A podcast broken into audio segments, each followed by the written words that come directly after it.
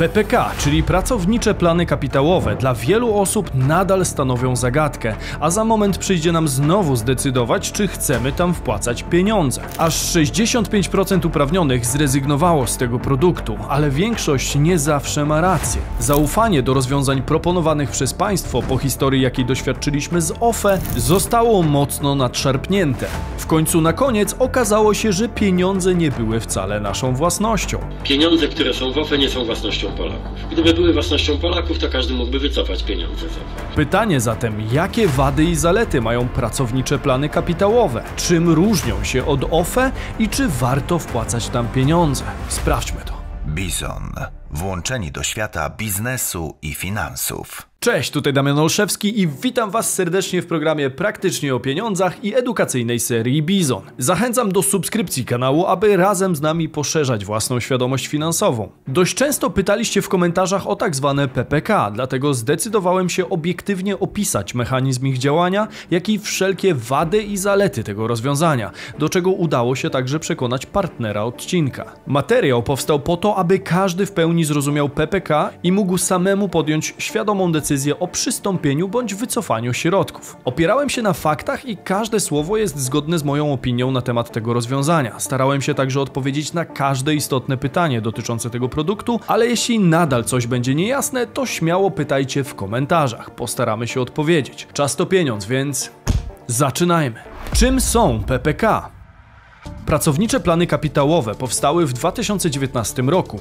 Głównym zadaniem PPK jest umożliwienie odkładania pieniędzy na prywatnym koncie w celu stworzenia dodatkowego zabezpieczenia emerytalnego. Patrząc na prognozy wysokości emerytur w przyszłości oraz fakt, że już w tej chwili tylko dwie osoby pracują na jednego emeryta, system zdecydowanie wymaga nowych rozwiązań. Można śmiało przyjąć, że kwota, jaką ZUS zagwarantuje nam za 20, 30 czy 40 lat, będzie daleka od celu celu zapewnienia nam spokojnej starości. Dlatego państwo podejmuje nowe próby uzupełnienia braków z innych źródeł. Potrzeby emerytalne w naszym kraju zabezpieczane są na bazie trzech filarów. Pierwszy filar to pieniądze z naszego indywidualnego konta w ZUS. Drugi filar to nasze subkonto w ZUS i OFE. A trzeci filar to dobrowolne produkty takie jak IKE, IGZE, PPE czy PPK, które samą konstrukcją mogą zachęcać do oszczędzania, ale do niego nie zmuszają. Pierwszy filar, czyli ZUS, działa na zasadzie systemu repartycyjnego. Wiem, brzmi dość skomplikowanie, ale w istocie to bardzo proste. Oznacza to, że pieniądze, które wpłacamy do ZUS, służą do zaspokojenia potrzeb obecnych emerytów. Działa to na zasadzie tzw. Tak umowy pokoleniowej, gdzie ci, którzy są zdolni do pracy, z bieżących składek zapewniają byt tym, którzy już swoje się napracowali. Obecnie dwóch pracujących płaci na jednego emeryta, ale z uwagi na problemy demograficzne Polski, jak i całej Europy, będziemy zbliżać się do stosunku 1 do 1. To oznacza olbrzymie obciążenia podatkowe dla osób pracujących, chyba że znajdziemy rozwiązanie gdzie indziej, czyli w rozwiązaniach z drugiego i trzeciego filaru, które działają nieco inaczej niż ZUS.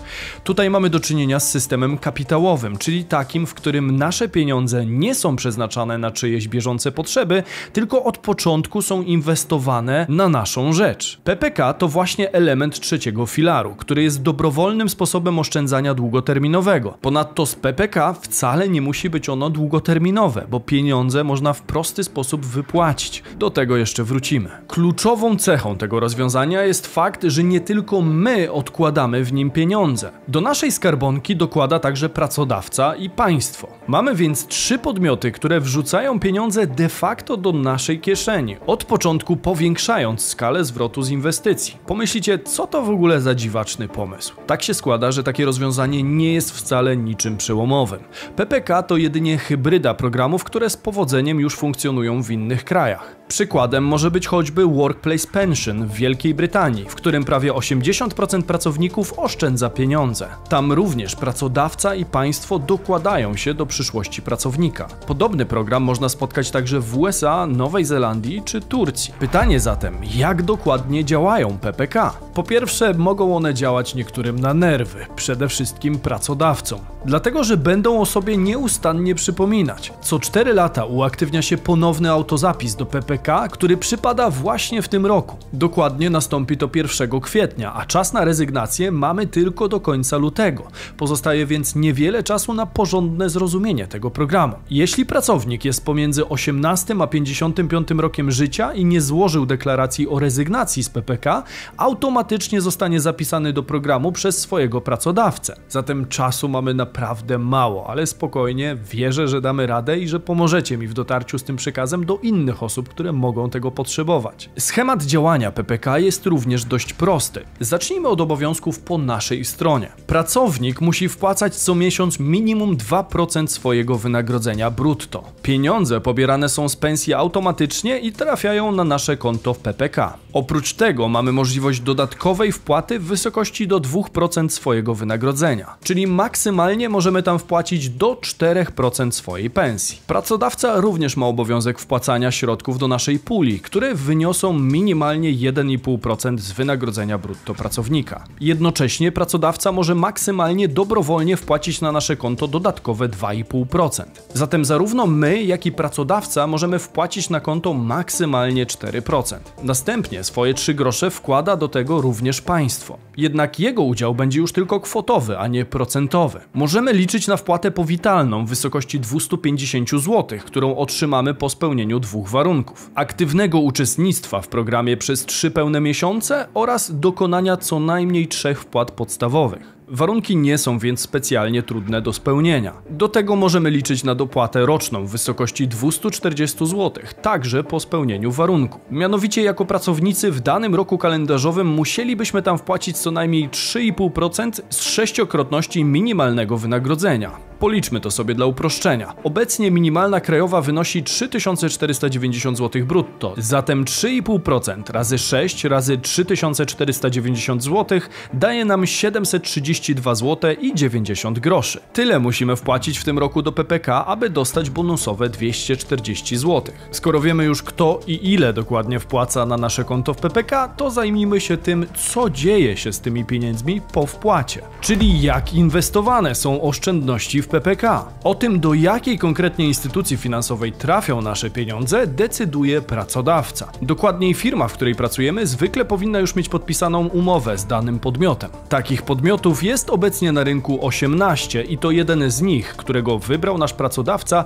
będzie zarządzał oszczędnościami gromadzonymi w PPK pracowników. Z jednej strony to dobrze, bo proces jest uproszczony i nie musimy się zastanawiać i głowić godzinami nad tym, jaką instytucję wybrać, ale z drugiej strony źle, bo pracodawca wcale nie musiał podjąć właściwej decyzji co do tego, z jakim podmiotem będzie współpracował. Tym samym niekoniecznie będzie on osiągał najlepsze wyniki z naszej perspektywy, ale o tym więcej w podsumowaniu wad i zalet tego rozwiązania. Wspomniane podmioty inwestują nasze pieniądze na rynkach kapitałowych, głównie w akcje i obligacje, i to w większości z polskiego podwórka. Możliwość inwestowania kapitału na rynkach zagranicznych w PPK została bowiem mocno ograniczona. Rzecz jasna, inwestując na giełdzie, mamy także do czynienia z ryzykiem, które nie jest zbyt dobrym partnerem przy zabezpieczaniu swojej jesieni życia. Dlatego PPK, aby ograniczyć to ryzyko, inwestują głównie za pomocą funduszy zdefiniowanej daty. Co to takiego? W tego rodzaju funduszach pieniądze inwestowane są w różny sposób w zależności od tego, ile mamy lat i ile wiosen zostało nam jeszcze do emerytury.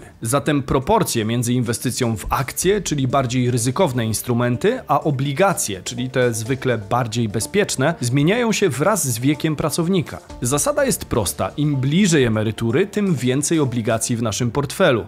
Im dalej do emerytury, tym więcej w nim akcji. Wynika to z potrzeby ograniczenia ryzyka w naszej inwestycji z biegiem lat, bo przed samą emeryturą mamy po prostu niewiele czasu na odrobienie ewentualnych strat. A wahania wartości w przypadku rynku akcji są zwykle zdecydowanie bardziej dynamiczne niż w przypadku obligacji. Założenia inwestycyjne są dobierane więc tak, aby zminimalizować ryzyko i chronić wartość zgromadzonego kapitału w kluczowym momencie, czyli wtedy, kiedy jesteśmy bliscy jego wykorzystywania.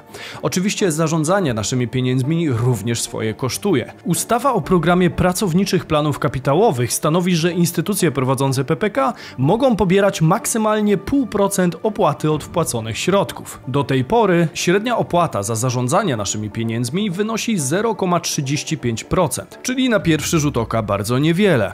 Podsumowując jednak wszystkie dodatkowe opłaty, to trzeba liczyć się z kosztem rzędu około 1%. Nie musimy także zostawiać wszystkiego w rękach automatycznych rozwiązań. Fundusz, w którym inwestowane są nasze środki, można także zmieniać na inny o wyższym lub o niższym ryzyku inwestycyjnym. Nadal będzie to jednak jeden z funduszy zdefiniowanej daty, które mają konkretne ograniczenia i nie zainwestujemy wszystkiego na przykład w amerykański rynek akcji, bo PPK ma raczej za zadanie dokapitalizowywać polskie indeksy, takie jak WIG20. Skoro już wiemy, gdzie będą inwestowane nasze pieniądze, to pytanie na jaki zysk możemy zatem liczyć? Jaki zysk wypracowują PPK?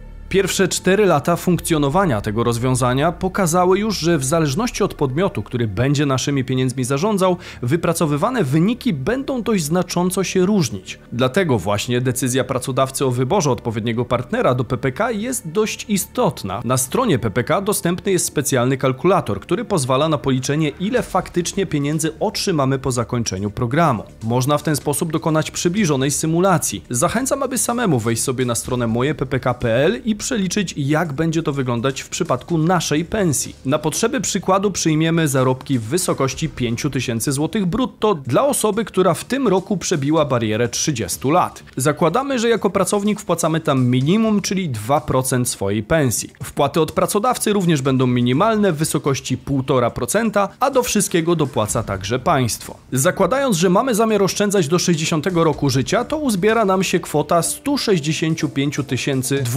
214 zł. Wynik myślę całkiem przyzwoity, patrząc na to, że nasze własne wpłaty wyniosły w tym okresie zaledwie 55 276 zł.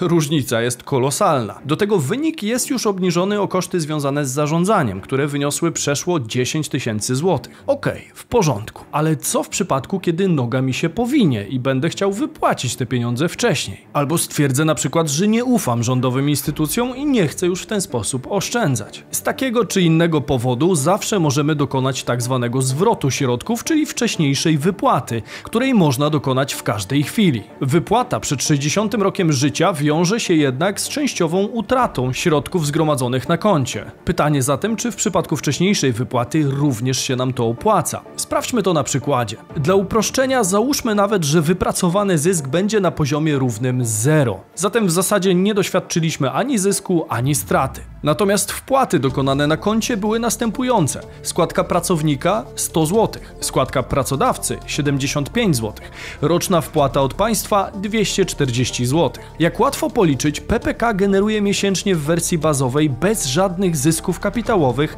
195 zł na naszym koncie. Tylko i wyłącznie dzięki dopłatom. Jeśli ktoś uważa to rozwiązanie za matematycznie nieopłacalne, to dajcie proszę znać w komentarzu, gdzie indziej ktoś dopłaca nam od początku inwestycji drugie tyle. Z doświadczenia wiem, ile wysiłku, wiedzy i kapitału kosztuje osiąganie tego typu wyników po latach, a tutaj mamy tę przewagę na starcie z niewielką kwotą i niewielką wiedzą. Ale skupmy się na sytuacji, w której po trzech latach decydujemy się mimo wszystko zrezygnować z PPK. Ile nam w takim razie zostało? Kwota wpłacona z naszej pensji pozostanie taka sama, czyli będzie to 3600 zł. Z kolei suma pieniędzy przekazanych przez pracodawcę zostanie pomniejszona o 30% i ta kwota zostanie przekazana na subkonto w ZUS. W tym przypadku zostanie 2700 zł razy 0,7, czyli 1890 zł. Niestety wszystkie wpłaty przekazane przez państwo w tym okresie zostaną nam odebrane. Zostaje więc prosta matematyka. 3600 plus 1890, czyli mamy na koniec 5490 zł.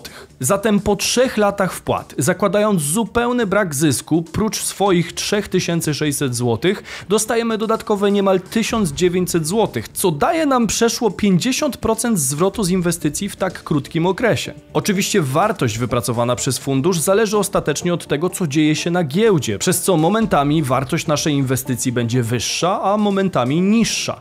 Jasne też, że trzeba wziąć pod uwagę dynamikę dynamikę wzrostu cen i inne zmienne, ale reasumując, poziom zwrotu byłby dalej całkiem przyzwoity i raczej nieosiągalny na zwykłej lokacie. No dobra, ale skoro to wszystko niby takie kolorowe, to dlaczego PPK ponosi w Polsce klęskę? Mimo, że za granicą podobne programy cieszą się dużą popularnością, u nas jest wręcz przeciwnie. W te kilka lat od powstania jedynie lekko ponad 2,5 miliona osób upoważnionych skorzystało z opcji oszczędzania w ten sposób. Statystyki potwierdzają, że około 65% pracowników nie uczestniczy w programie. To bardzo wysoki odsetek niechęci w porównaniu z podobnymi inicjatywami w innych krajach. Zresztą, co ciekawe, w kontraście do ogółu społeczeństwa w branży finansowej z PPK korzysta już 3 na 4 pracowników, uzyskując przy tym całkiem spore stopy zwrotu. Zatem dlaczego większość pracowników nadal ucieka od PPK? Moim zdaniem głównych powodów jest kilka. Po pierwsze, brak zaufania do instytucji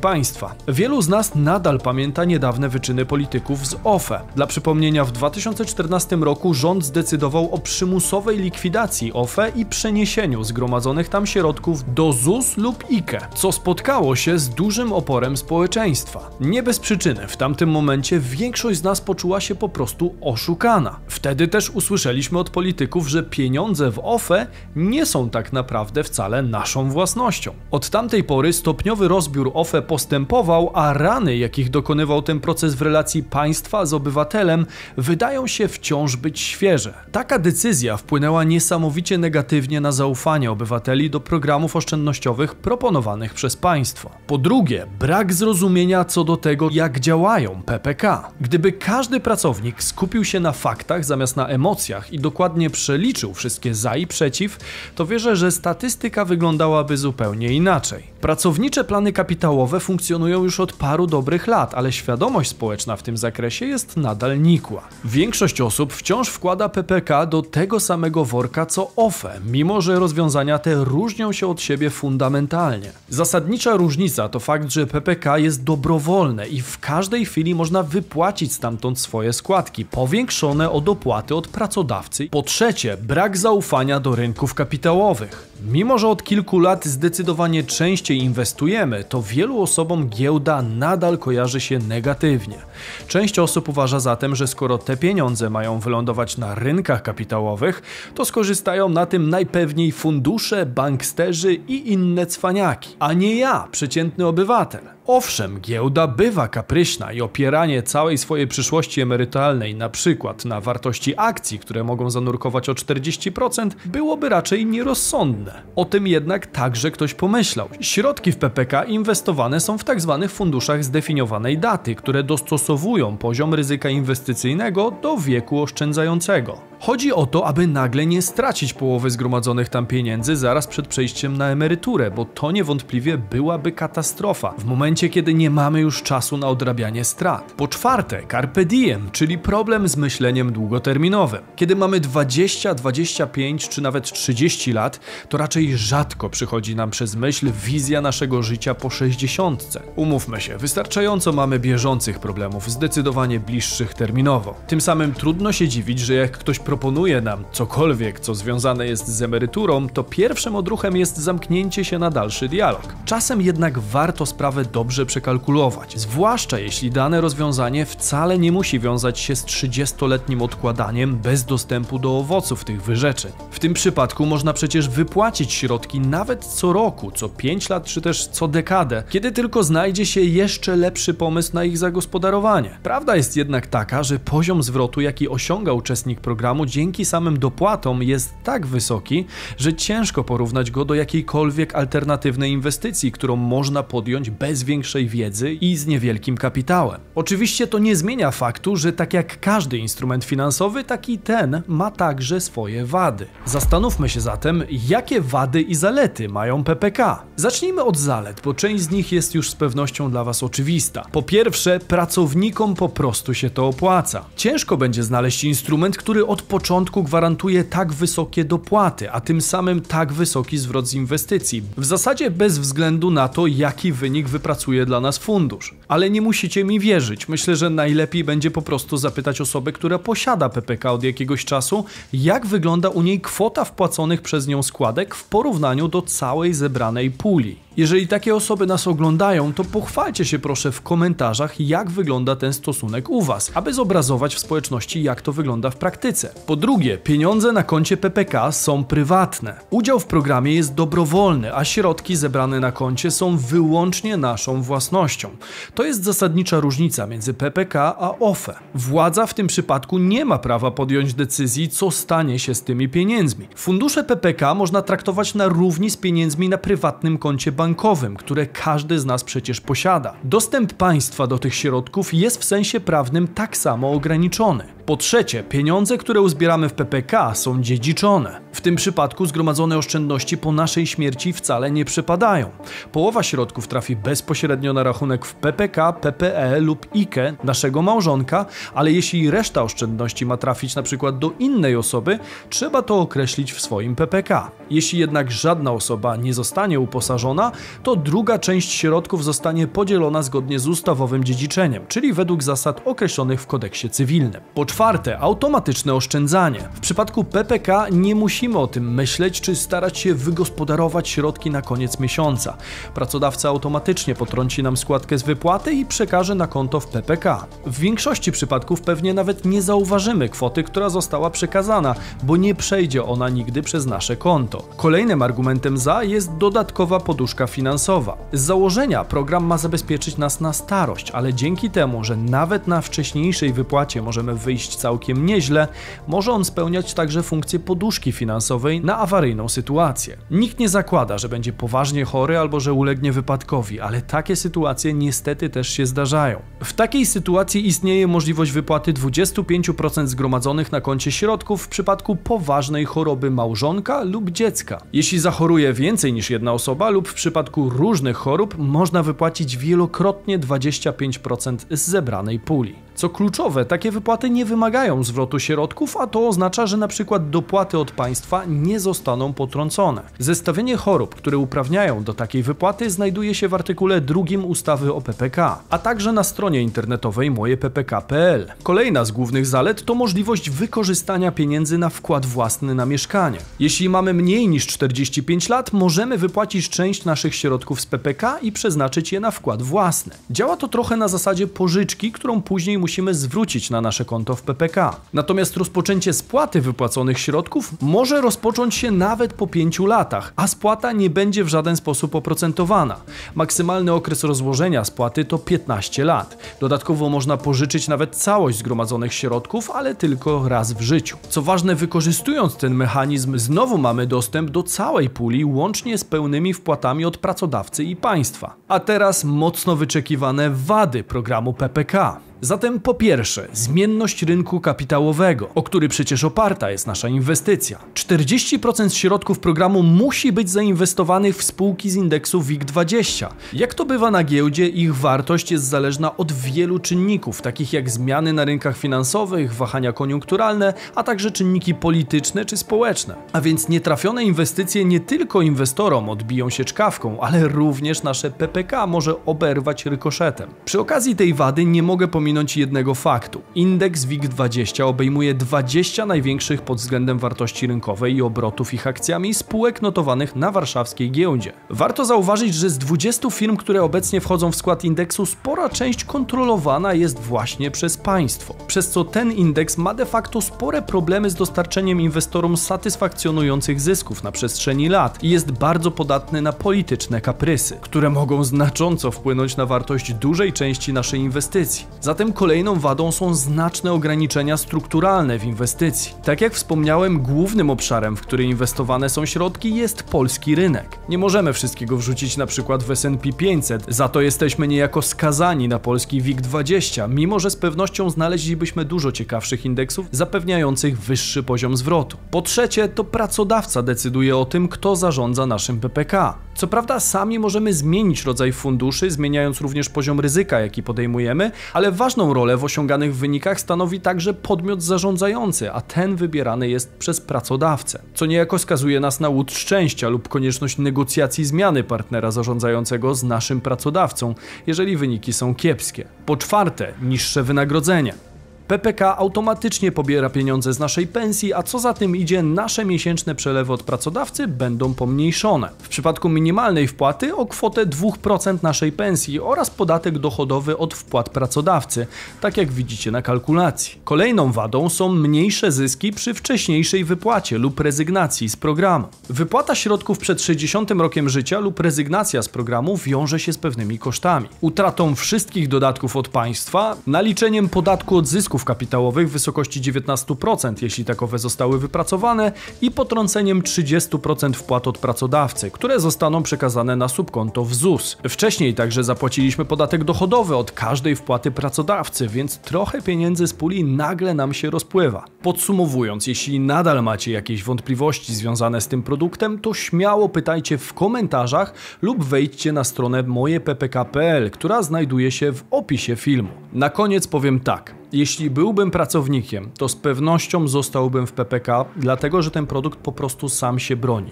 On się zwyczajnie opłaca. Moje zdanie znacie i nie zmieniło się ono od początku powstania tego produktu. Rozumiem, dlaczego ludzie boją się tego produktu, zwłaszcza po historii ZOFE, ale nie kupuję argumentu skrajnych pesymistów o tym, że za chwilę te pieniądze zostaną nam pewnie odebrane. W tym przypadku jest to raczej mało prawdopodobne. Tak czy owak, chętnie poznam Wasze opinie na temat tego rozwiązania, które możecie wyrażać w komentarzach komentarzach. Jeśli uważacie ten materiał za wartościowy, to udostępnijcie go lub prześlijcie do osoby, która nie wie, jak działają PPK. Pomóżmy bliskim podjąć świadomą decyzję. Zwłaszcza, że czasu jest niewiele. Dodatkowo, skoro wiecie już o PPK, to ten film o sposobach inwestowania niewielkich kwot również może Wam się przydać. Warto subskrybować kanał na dole, a każdy hashtag Bizon w komentarzu wrzuca złotówkę na nasz rozwój. Widzimy się jak zwykle w sobotę i niedzielę o 15. Cześć!